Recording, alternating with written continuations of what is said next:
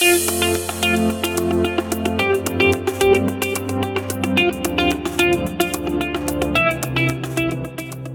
listening to Big Things Done podcast, turning ideas into action.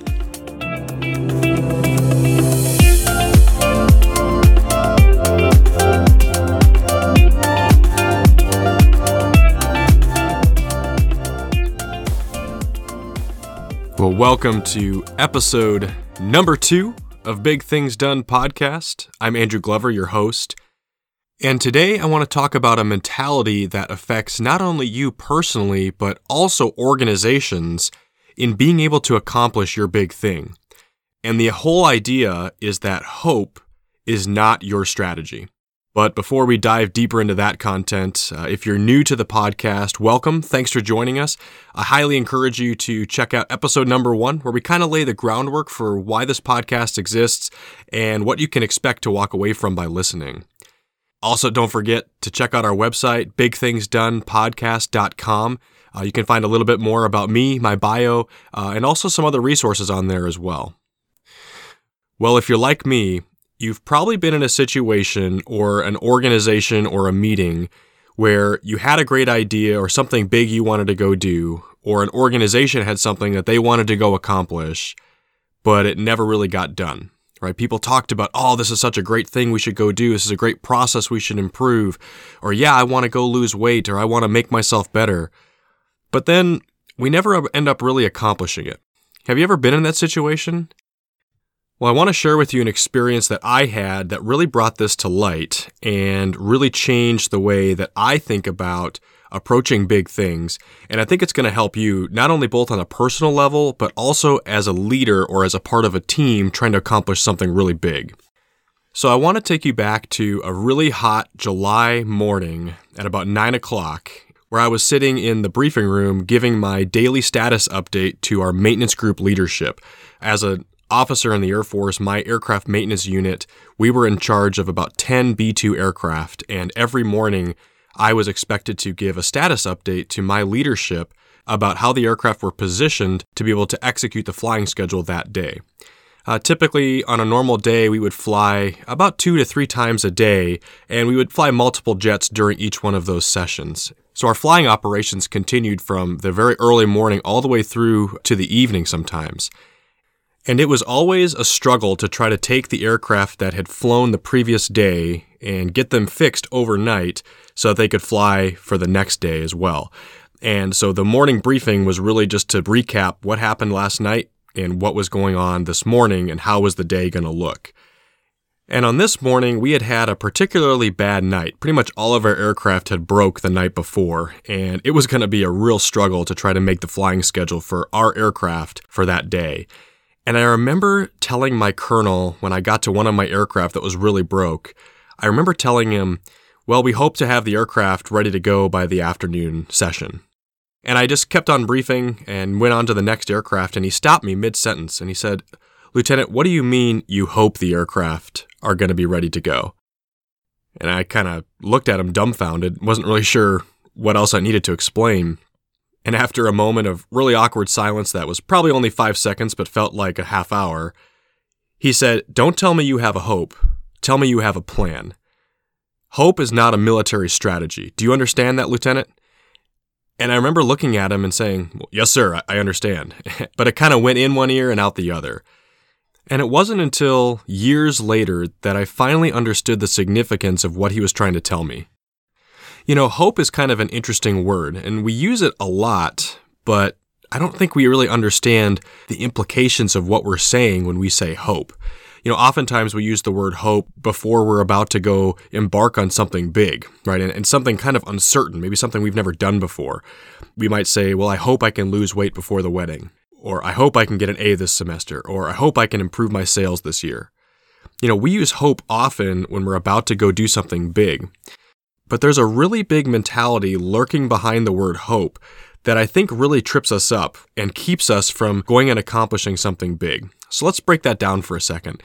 When we say, I hope, what we're really saying is that we don't have any control on the situation. When we say, I hope, we're saying that there's really nothing we can do to alter the situation and really everything is out of my control. You're deflecting the responsibility of the outcome away from you and really just leaving it up to chance.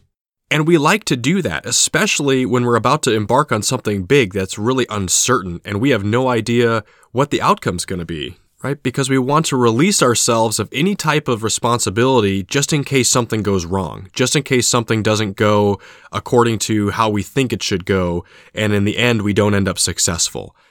So, what I was really telling my leadership when I told them that our hope is that the aircraft are ready to go by the afternoon was that I had no plan, I had no ownership, and I had no direction on what we were doing out on the flight line. And more importantly, the people who were working for me out on the flight line had no direction as well. We were literally leaving it up to chance and just hoping that we stumbled across success by the afternoon. And so, what my colonel was trying to do when he told me not to have a hope, but have a plan, he was trying to build me into a person and a leader who takes ownership of a situation, develops a plan for action, and then holds himself and his team accountable for the outcome. And that's where the difference between hope and a plan really shows through.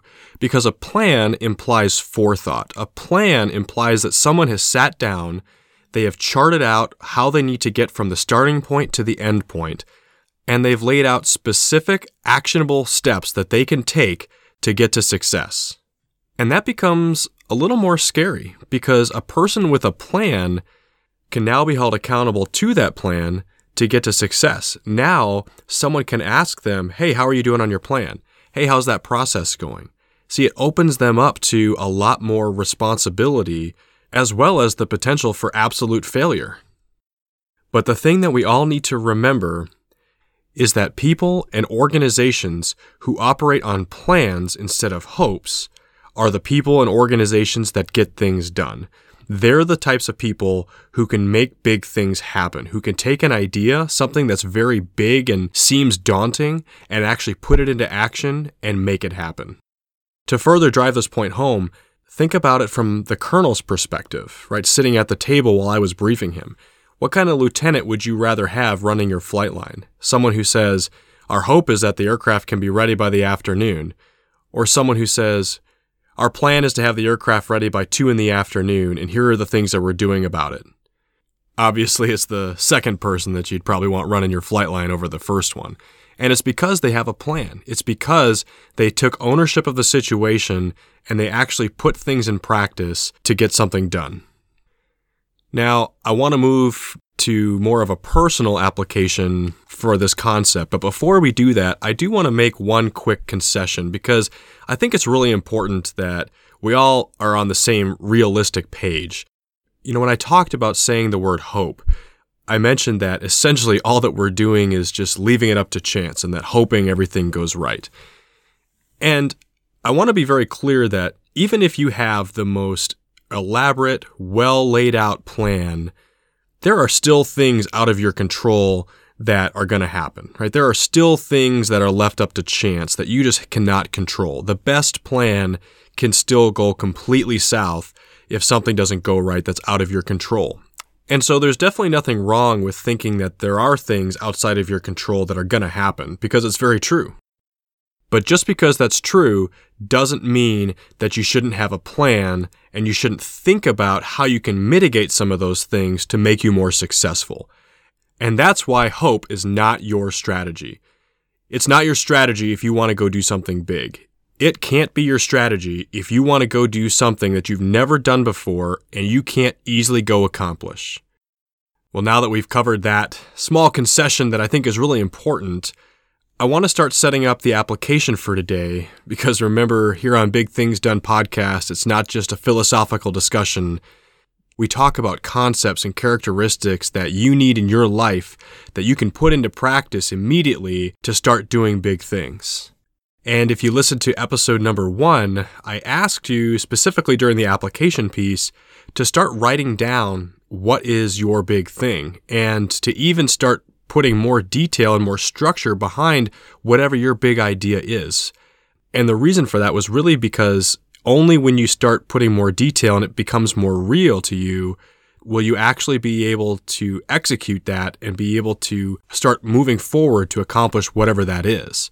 But of course, just having a very well visualized and structured idea doesn't get you all the way to the finish line, right? There's a lot of things that you need to do between your big idea and actually realizing it.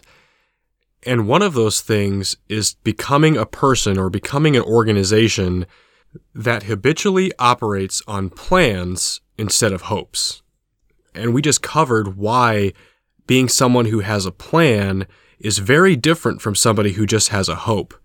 But we often find ourselves in that hope category, right? We often find ourselves looking down the road of a daunting task and saying, I don't really know if I can go do this. I hope we can, but I don't really know what we should go do. And so today's application is going to help you grow into that type of person or that type of organization who operates on plans instead of hopes. And so the application is kind of two parts today. And in the first part, I want you to identify the next two things that you need to go do to get your big thing done literally the next two tasks that you have to go do. They can be super small, and in fact, they probably should be. Becoming a person who operates on plans instead of hopes means that you become a person who thinks critically about everything that you need to do to get from the starting point to the finish point. And that starts by analyzing every task that you need to do. So if you want to get in shape, right, your first task might be driving to the gym so you can get a membership. And your second task might be laying out what your workout plan is, right? In those two tasks, you didn't really do anything that had to do with a workout, right? You didn't lose any weight during those two tasks, but you took the first two steps towards accomplishing your big thing. You know, if you're trying to start your own business, your first step might be researching how do you build a website? And your second step might be how do I develop my product better? With those two steps individually, you didn't start your own business, you didn't start making money, but you started along the path towards your goal. And that's how you become somebody who executes on plans instead of hopes. And once you execute those two tasks, find the next two tasks and then start doing them and continue that process. And as you continue that process, your mindset will change to become focused on what do I need to do and what are the steps that I need to take to get from point A to point B. So the first part of the application is to identify your next two things that you have to go do to get your big thing done. However big or however small those tasks are, identify them and start going after them. And that's critical to building the habit of executing on plans as opposed to hope. The second part of the application today focuses more on the mindset or the mentality behind operating on plans versus hopes. And it's fairly simple. Whenever you're talking about whatever your big thing is, and whenever you're talking specifically about your journey, don't ever let yourself say, I'm hoping to do something. Only say, I'm in the process or I'm planning on doing something right? So this might look like if I'm trying to tell somebody about a business that I'm trying to start. Instead of saying, yeah, I'm hoping I can start my own business someday, I would say, I'm in the process of starting my own business, right? I'm planning on starting my own business. And the reason that's important goes back to what we talked about earlier with the difference between hope versus a plan, right? A hope implies that it's kind of just left up to chance. You have no direction, you have no accountability, and you don't have any action plans behind whatever you want to go do.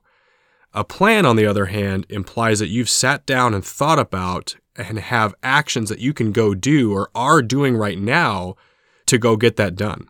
And this is powerful because now when you say process or plan, you are putting responsibility on yourself to go make that happen. You're putting responsibility on you or your team to ensure that that plan is executed properly. So the application for today is really two parts. Part one is identifying the next two things that you need to go do to start executing your big thing, whatever that may be. And part two of the application is to stop saying the word hope and start using plan or process instead. And when you start putting that application into practice, you are developing yourself and you're developing your team into someone who operates habitually on plans as opposed to a hope. You are becoming known as someone who can take an idea and turn it into action as opposed to just talking about it and never doing anything.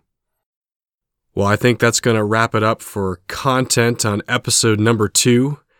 Guys, remember, hope is not your strategy. If you are serious about doing something big, you have to develop into somebody who habitually operates on plans as opposed to leaving it up to chance and saying, I hope something happens.